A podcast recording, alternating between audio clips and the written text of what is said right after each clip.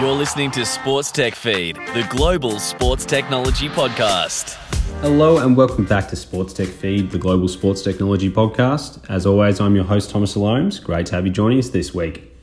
On today's show, we have the second of many sessions recorded at the inaugural Sports Innovation Summit, held just last month in Nashville, Tennessee, at Nissan Stadium, home of the Tennessee Titans. The summit is a forum for exploring the most pressing issues facing the sports industry today, from the latest technological advancements to new ways to engage fans and drive revenue. As you'll hear, the summit covers a wide range of topics with focus on meaningful and actionable insights. The summit is a joint venture between the team here at STWS and our friends at HTX Sports Tech. If you're a Southern Hemisphere based listener, uh, then we encourage you to attend the Australia Sports Tech Conference. This year's edition is happening on Thursday, August 31st in Brisbane, Queensland, and it's the most respected sports technology industry event in the region. Agenda tickets and more information is available at stws.co. Now over to our guests on emerging technologies in sports. Wanted to start this conversation around uh, two guys that are building brands or building companies that are focused on brands, creators, leagues, um, and kind of give a broader kind of landscape around what that looks like. Uh, I guess one we'll start with general introductions. If you can kind of share your like your background, your educational journey, your professional journey, and that'll kind of lay lay the foundation for uh, the conversation, and then we'll kind of jump into some more specific questions. Uh, hi, I'm Jared Kleinstein. Uh, I am the CEO and founder of Gondola and uh, Fresh Tape Media, two separate companies that I'll tell you a little bit about. Um, so I went to school at WashU with Stephi over there uh, top notch university um, where I had a sports TV show. I had done an internship at Fox Sports, so the obvious path was where I went to real estate tech uh, and worked in New York for a company called StreetEasy uh, until we got acquired by Zillow. And then um, while I was there, I um, I was young and uh, silly. So in 2011, I don't know if anybody's a football fan, was into 2011 Denver Broncos when Tim Tebow was a thing. Um, anybody remember Tebowing? Yeah. Um, for better or worse, that was me. Uh, I was at a bar and uh, I told my friends we should take a picture doing the Tebow, and they didn't know what that meant. So I said, you know, it's the thing he was just doing on the screen. So then when I got home, um, I said, I'm going to make this a thing. Bought the domain for $10 and told all my friends we should make it the new planking. And then uh, within three days, I was on CNN and all the uh, major news networks. And now I get to tell that to people like y'all. Uh, uh and then somehow, because of that experience, um, when I applied to work at Twitter in 2014, uh, they said, What would you like to focus on? Uh, at the Vine team. It's doing partnerships for Vine, for those of you who remember when Vine was a thing. they said, What would you like to do? I said, Sports? And they said, perfect. Ginger doesn't want to do sports, you can do sports. Uh, and you did the Tebowing thing, so you're fine. So that's how I got the job as head of sports at Vine. Uh, did that for a few years until we shut down, and then uh, started a creative production company called Fresh Tape Media in 2017. Um, Fresh Tape does creative uh, content production uh, for all the major sports leagues, uh, teams, media companies around the country and world.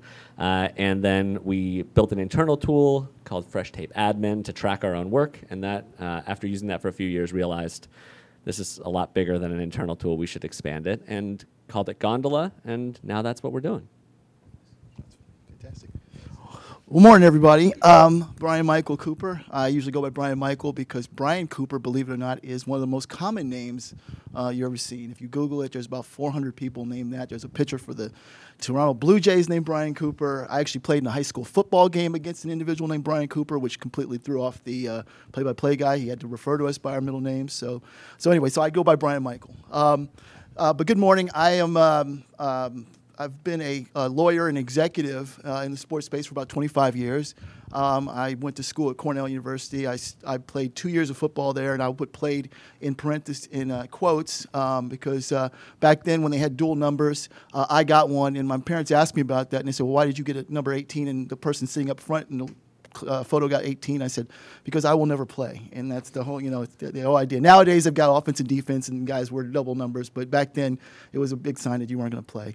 Um, ultimately, I ended up at the, the Kennedy School of Government at Harvard University. I did a policy analysis exercise on midnight basketball for the National Basketball Association. I then went to Columbia Law School and uh, ultimately knew that uh, I wanted to go into sports. And the sports firm in New York was called Proskauer Rose. And so I worked at Proskauer for almost three years. Uh, then got the wild idea of representing players uh, instead of representing leagues. Um, I, at, at Proskauer, I represented the NBA, NHL, ATP Tour, and worked long time on Major League Soccer. Um, if you maybe remember the Fraser case, it was a huge uh, antitrust case uh, back in the late 90s. I was part of that. I was a baby lawyer back then, so I wasn't lead counsel, but I was the guy kind of holding up the, the, uh, the charts and whatever needed to be done as a, a young associate.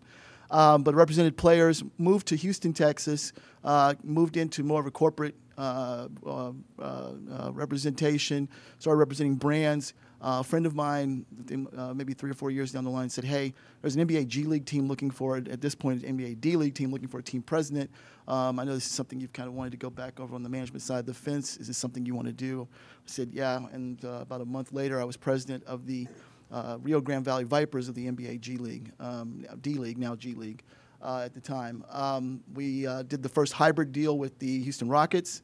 Um, and since then, the, the, franchise has been it's been fantastic. We won four titles in 13 years, and I will use the colloquial "we" because I still was a part of the team even after I left as president.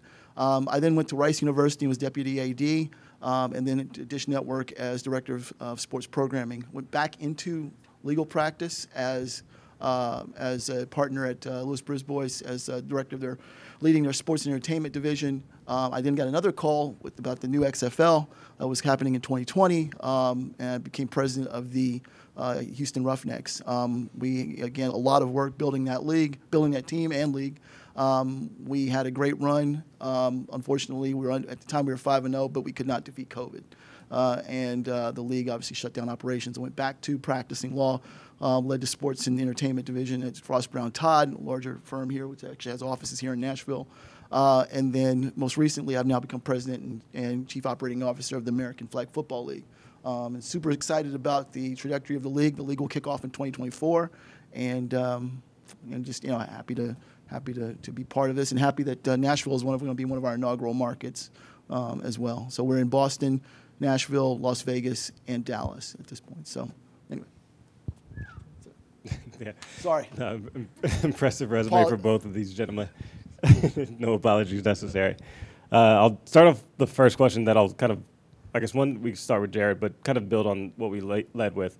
You're both builders of companies and leagues that are focused on the success of communities, whether it's the creator uh, space or loyal fan bases or leagues through programming and media. What's the personal driver for you in being innovative in that in that focus and wanting to make that fo- focus of engagement on community?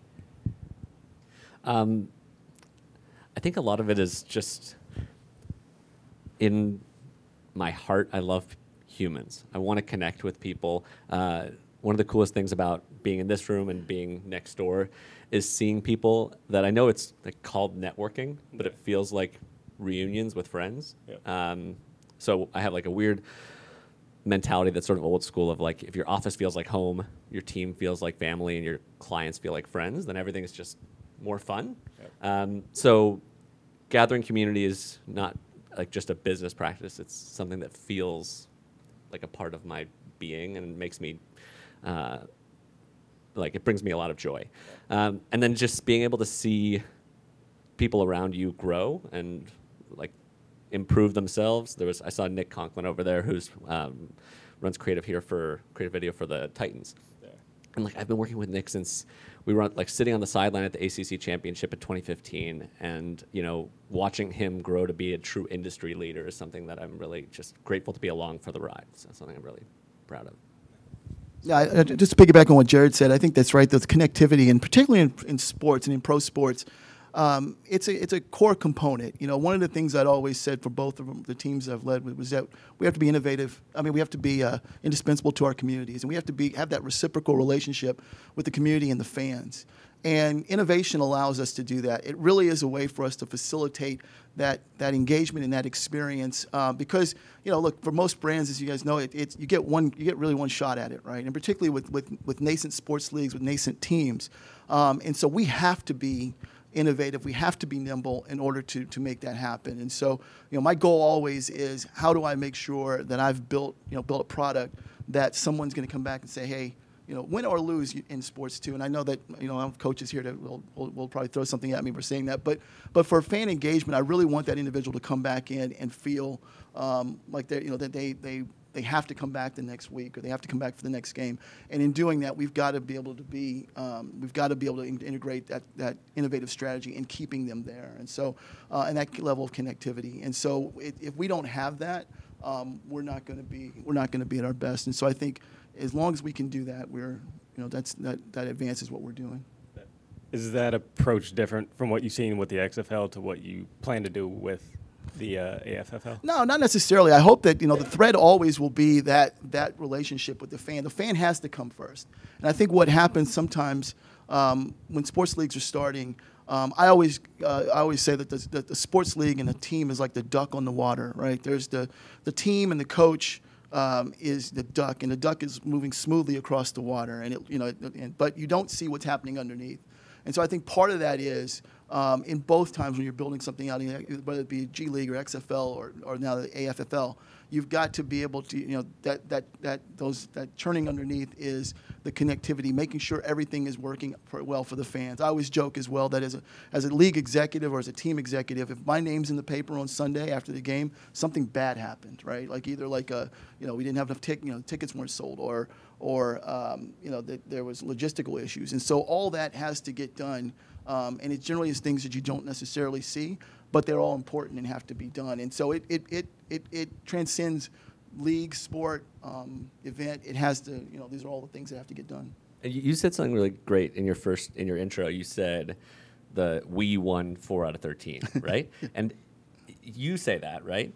The fans say that too. Yes, right. Like absolutely. I'm a Denver Nuggets fan. And they we should. won an NBA championship.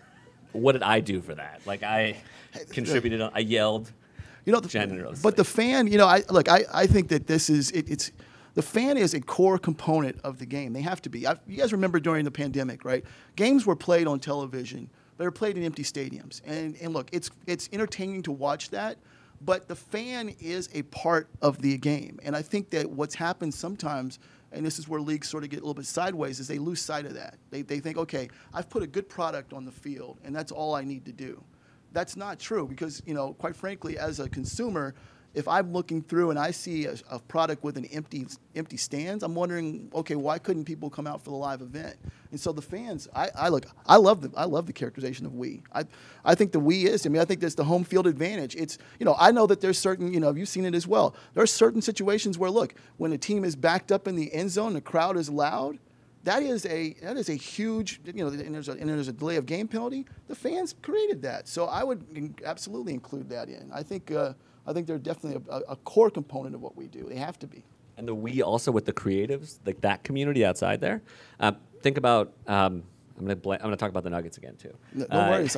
It's a good time. I love Joker. I love I love that squad. So, you have the creative designers, right? They they make a, a design that gets put out on social it's really important towards engaging with the fans because they can't watch on TV for most of our regular season games because of our Comcast uh, disagreement.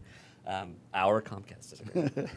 I love. I, okay, own that team, man. You know, they yeah. So 50 years to get a championship. You, you, they're deserving of it. But these designers, like when they say we won a championship, they were a part of that because they not only delivered the message to the fans, they created the content. They were a part of building the fan base up. So I think we should all talk in we's. Yep you mentioned, I'll go back to you, Jared, the creators that are the professionals.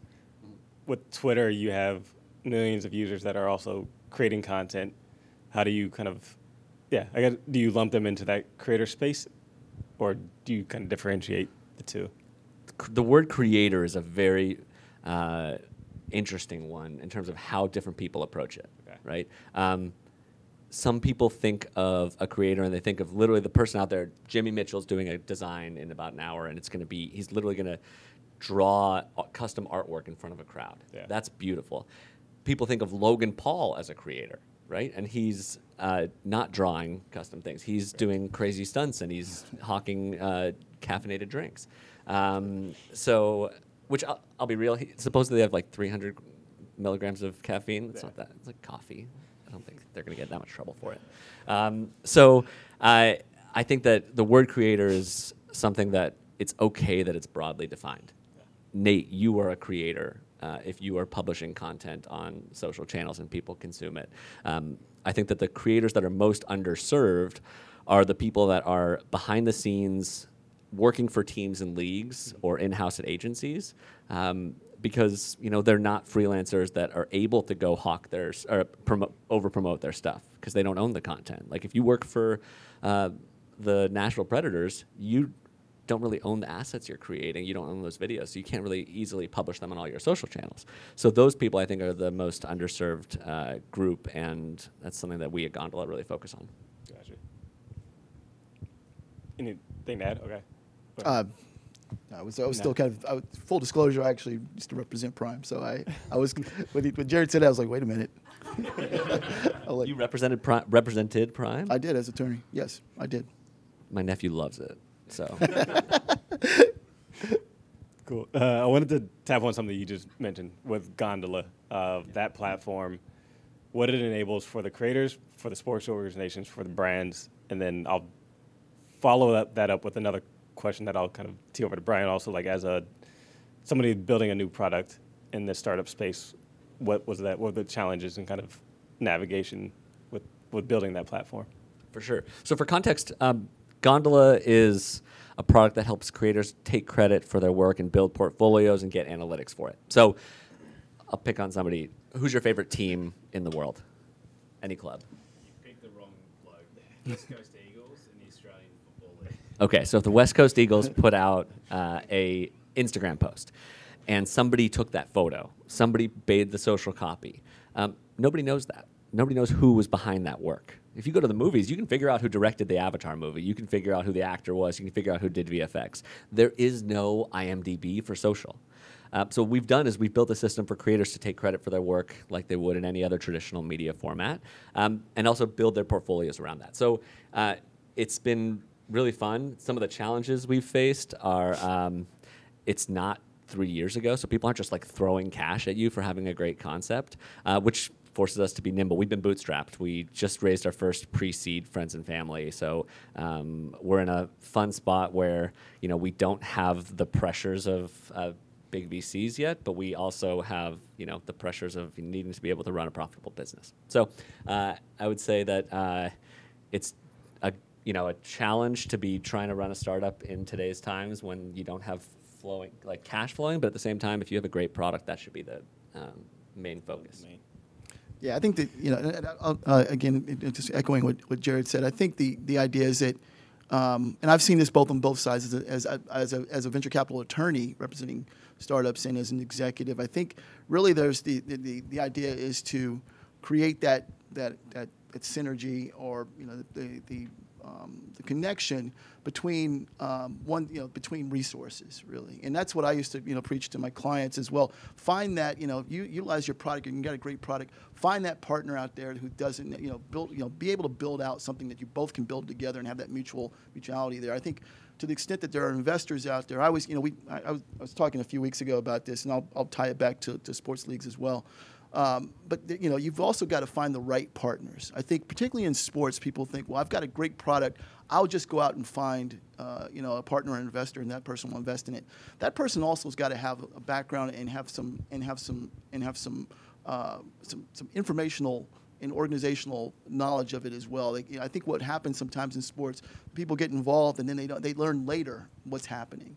And I think that if you're able to build that effective partnership now at the beginning and say, look, here's where you know, here, eyes wide open. Here's where the league, you know, here's where the league can do some great things. Here's where we think you can come in and assist.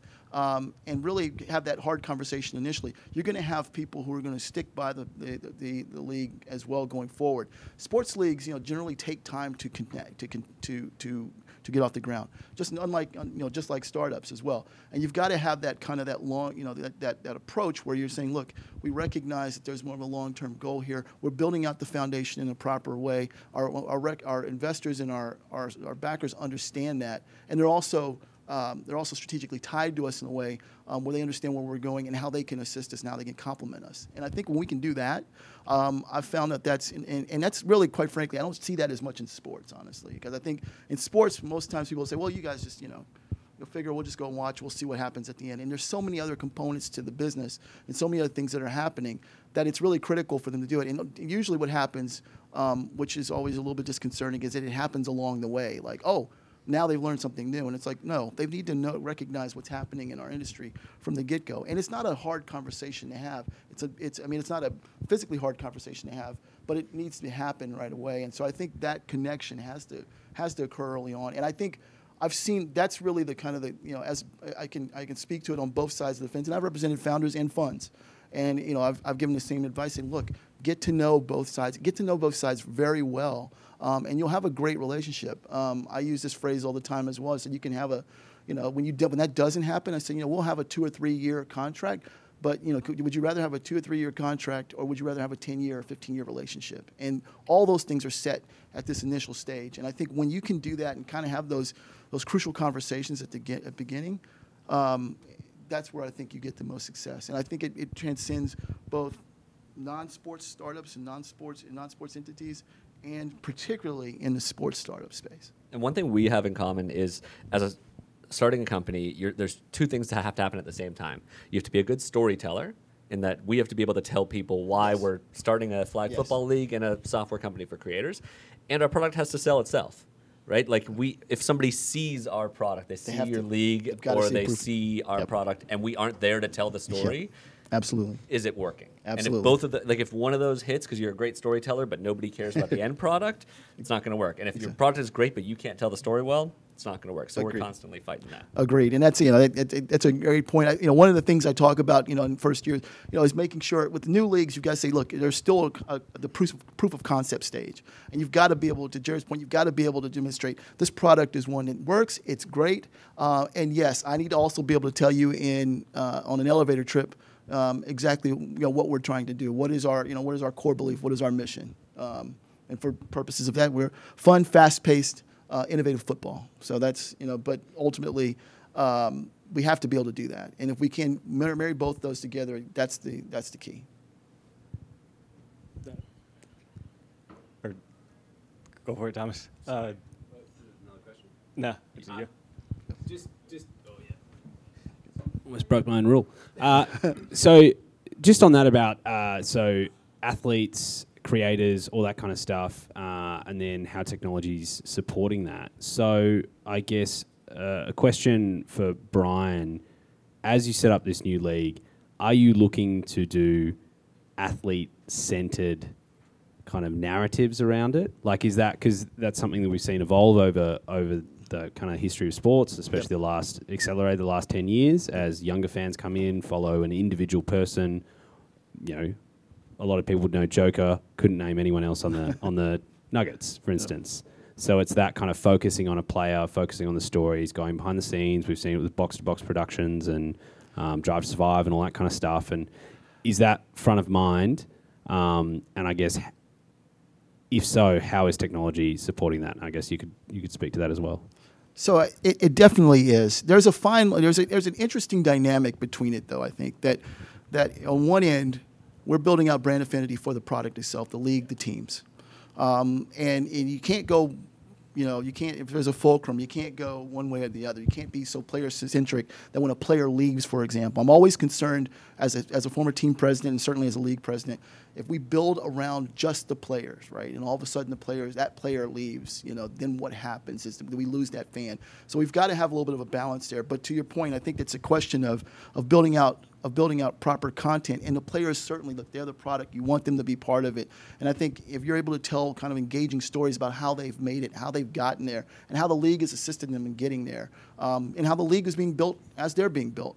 Those things I think are compelling stories to kind of keep the fan both engaged, both the, at a macro level, league, team level, but also you know engaged with the fans as well. We had a great kid in, in Houston named Nick Holley.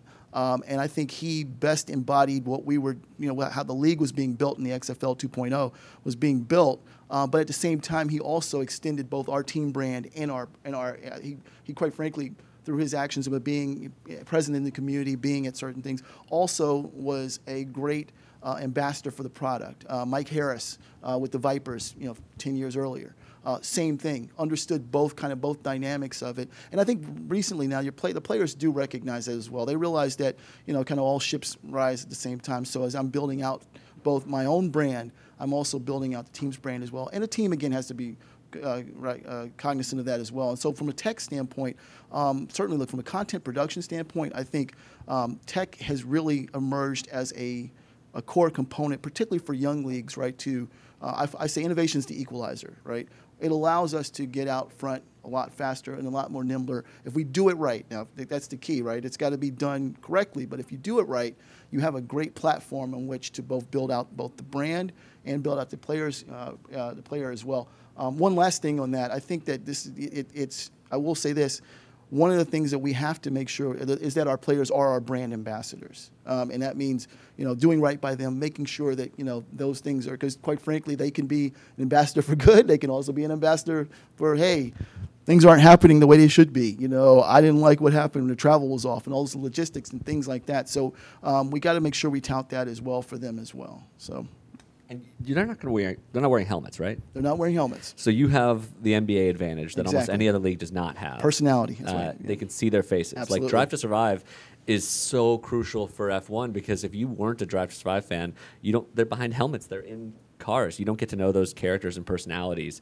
Um, I think it's one of the greatest advantages the NBA has always has. You can see raw athleticism with the least amount of gear Yep. and everything. I think that uh, you guys will uh, thrive in that space. it, it gives us it gives us that like I, I, I use the word personality. I know I'm using it in, in the wrong context, but it makes us personal. I agree. It gives us that you know you're not hiding behind you're not you're not I'm not saying hiding, but you're not you're not in pads or you're not in helmets, so you can see the players. So it does it, it likens us more to basketball, soccer, and I think that that gives us hopefully that that additional connection. So yeah, absolutely. And you'll see. uh, So in terms of how tech will uh, really help new upstart leagues and whatnot, and work with athletes, um, we're starting to see the shift where players realize their platforms. Um, if you told a brand you have 500,000 followers um, and they're pretty engaged, they would have a whole team of creators. They'd say, We have our social manager, we have our social analytics person, we have our producer, videographer, photographer. NBA player with 500,000 followers is like, yeah, Steve does some of my social stuff. I'm not, you know. Um, and that shift is happening where you're seeing more athletes realize if I, have this audience, uh, I can, you know, do brand deals on it. I can use it to help build um, everything from merch sales for the team to any of the causes I care about. Um, so I think that that shift is um, fantastic for sort of where our industry is going. Oh yeah, and you've definitely seen it at the college game with NIL. I mean, if you saw the first, really the ones who really got out front of it were the first ones were the influencers who already had. You know, they were the first uh, ones to really get the big NIL deals. Were, were athletes who, student athletes who already had large, in, large followings on, on social media, and they'd already been doing that themselves. And so, yeah, I think that that's a huge component of, of it now. And and and our, you know, these this current generation of athletes, they recognize that. They recognize how important their own personal brand is. Um, and it's very interesting to watch. It's really kind of exciting to see it because I think I felt like 10, 15 years ago, obviously that didn't, that wasn't the case. Um, but now you see kids who are coming out in the prep game, going into college, who are acutely aware of what they need to be doing in order to advance, uh, advance their own brand. And then, as, as Jared said, it, it quite frankly, it, it allows us as as leagues and as teams to also, you know, sort of piggyback on that as well. They're they're doing a lot more of the work than than we have to as well. Also, think about like athletes can start using AI tools. I know that sounds like a you wouldn't expect it to happen yet, um, but the same way that we all think, you know, we can go into ChatGPT, Runway, or Midjourney and say, "I want this graphic." Like if an athlete does want to put something out on social, they have to contractually. Now they can just ask for it, and they don't have to have a whole team of creators doing it. They can say, "Hey, you know." Green Flyer, one of these uh, products, submit, gave me this photo of me from the game. Uh, put some cool effects on it. Put the score graphic on top. That's all they have to do. It takes like they can do that and have unique assets for the social channels that were never available before. I'm going to do a quick time check if you can help me with that one. Because I'll make sure we get some questions in. All right, so perfect, right on time. Uh, so I wanted to open the floor for questions, but then also wanted to leave these guys with any advice you have. Like, so uh, Brian, you've been working as like a VC attorney, working with different tech startups. A lot of those founders are also in the room. Any advice you may have, and then also uh, if both of you can kind of share as you're answering questions, what are, what things are you working on and working towards uh, that you're looking forward to? Well, I'll, I'll start with the advice. I mean, I think just just you know build that foundational um, component. And I know that you know I it's it's like kind of like the, the construction of a skyscraper, right? You don't see it, you know, you don't see all the work that's getting done at the ground level, and it takes a long time before you actually see it framed up. Um, but that's really the, the core component. And I say this to all my, my, my VC clients as an attorney. I said, look, you know, it's a lot of that heavy lifting that no one's going to see, and we know you have a great product, we know you have a great way to, to put it together. Um, but a lot of that stuff, a lot of the things that no one's going to see are the things that are going to make or break your product. And I think um, that's the biggest advice I can give is that you know recognize there's the long-term goal and the great, the great component, but also recognize all the stuff that's kind of happening underneath. And so, because um, that generally, to me at least, I've seen kind of in second stage um, companies, um, you know, they even get out of seed round that, that are you know in A and you know Series A. You know, there's a lot of triage that has to come back and has to be done sometimes because they were so eager to kind of get out there. Then all of a sudden now they've moved to the what I call the championship rounds, right? And now all of a sudden you've got more sophisticated investors looking at you as well, looking like, hey, what's going on here? And so I always tell, like I said, no matter how tedious it may be at the beginning and how it doesn't, it seems like you know you're wondering why can't we just get going? You got to do that work. Um, and so that's you know that's the same thing that holds true for for sports league. So what I'm doing right now is that's what we're doing. We're building the foundation. Um, the idea is that we're building a foundation, hopefully for you know for for long-term success. And so there's a lot of things that are going on that are quite tedious, uh, not nearly as exciting, you know. But ultimately, um, we're building that out so that we can you know um, have a great product um, that gets you know gets off the ground in year one, um, shows proof of concept in year one. Um, and then we continue that modest growth in the next couple of years, and then ultimately, um, you know, and that's the big thing for sports leagues. They've got to, you know, you've got to continue. You know, there, you know, there's, you know, I'm sure you know, many of you will ask questions. Well, what about this? What about these other leagues?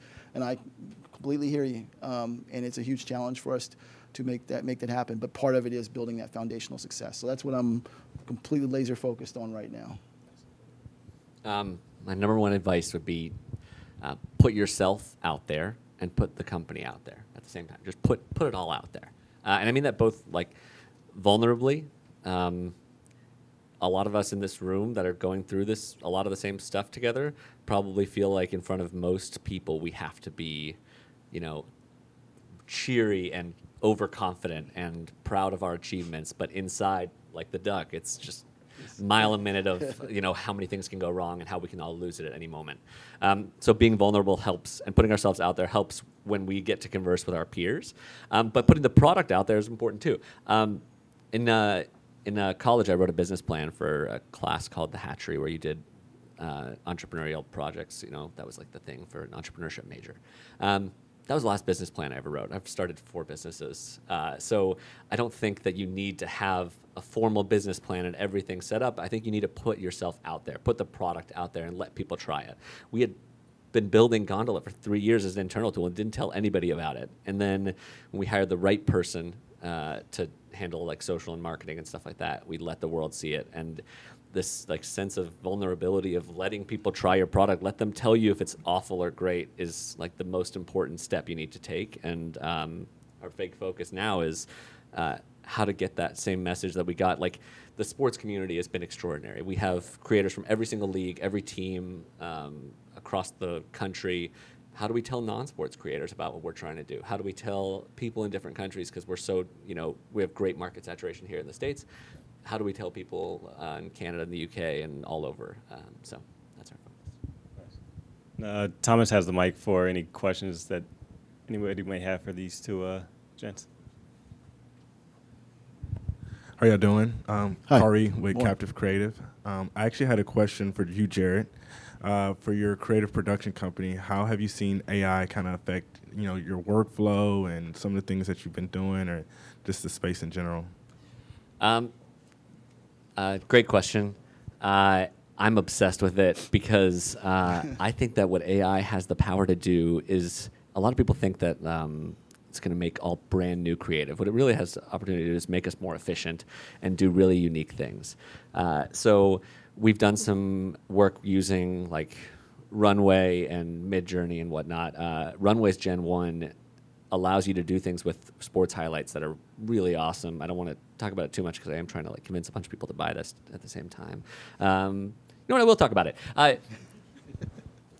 soccer highlights uh, are something that internationally are really complicated. Uh, if you're a Premier League club, you can't put out a goal um, in real time because you have so many complicated international broadcast restrictions. Uh, versus like the Nuggets can put out a dunk immediately when the NFL gives them the hi- when the NBA gives them the highlight. Um, so you can use Runway to create iterative content on a highlight that is complementary or represents the highlight, but isn't exactly the highlight itself. A lawyer may tell me whether that's a good or bad thing, um, but that's the kind of thing where we've seen opportunities to market different tools for content creation using AI. And then um, on the contract side of things and on structures, like I'll be super honest with you. There's a lot of production companies out there that do exactly what we do, and they're just as good in terms of the deliverables, and uh, they're using the same cameras, using the same editing tools. We're nothing special. We're going to be known for how we treat people, and are our processes tight. So if AI helps us with our processes, that's great, and if it maybe teaches people how to treat people, that'd be great too. Um, but that's a little bit harder to teach. I actually had another question as well. Uh, I, I don't think I need to. Uh, So um, for Gondola, um, where do you see um, its impact in like a year or so? Like, what is the, I wouldn't say the end goal, but yeah, what does the future look like for that?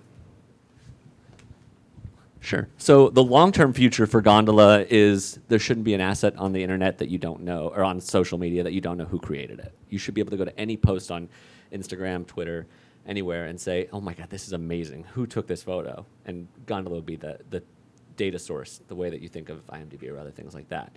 Um, but really, we want to uh, in the next year focus a lot on jobs and opportunities for hiring. So if you want to hire a social media manager, their resume does not tell the story of how good they are. The content does. So we're launching jobs, and we want to be the way. We are already like unofficially. If you ask a lot of the leagues, how do you find creators? They'll say Gondola, um, but we don't even have a job board. So we want to be the number one way that people find creatives um, across uh, industries in the social world.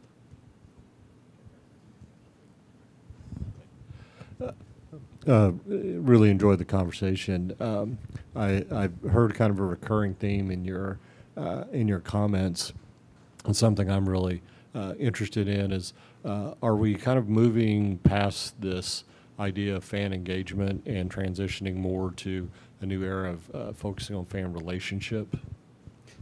That's a great question. I think that I'll say this. I think that they're one and the same. All right. I think that, that fan engagement, to me at least, means that the fan is a part of what we're doing and is engaged, is interacting, has access, has increased access.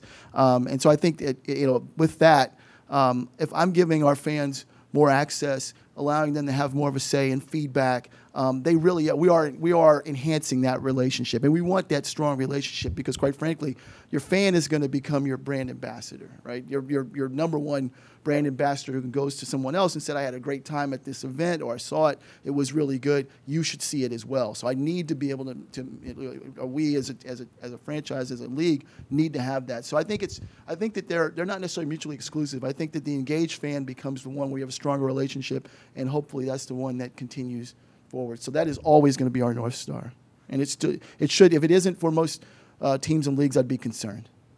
Any other uh, questions? If not, we'll close this session. Uh, I want to say thanks, Jared and Brian, for uh, being here and kind of taking part in this conversation.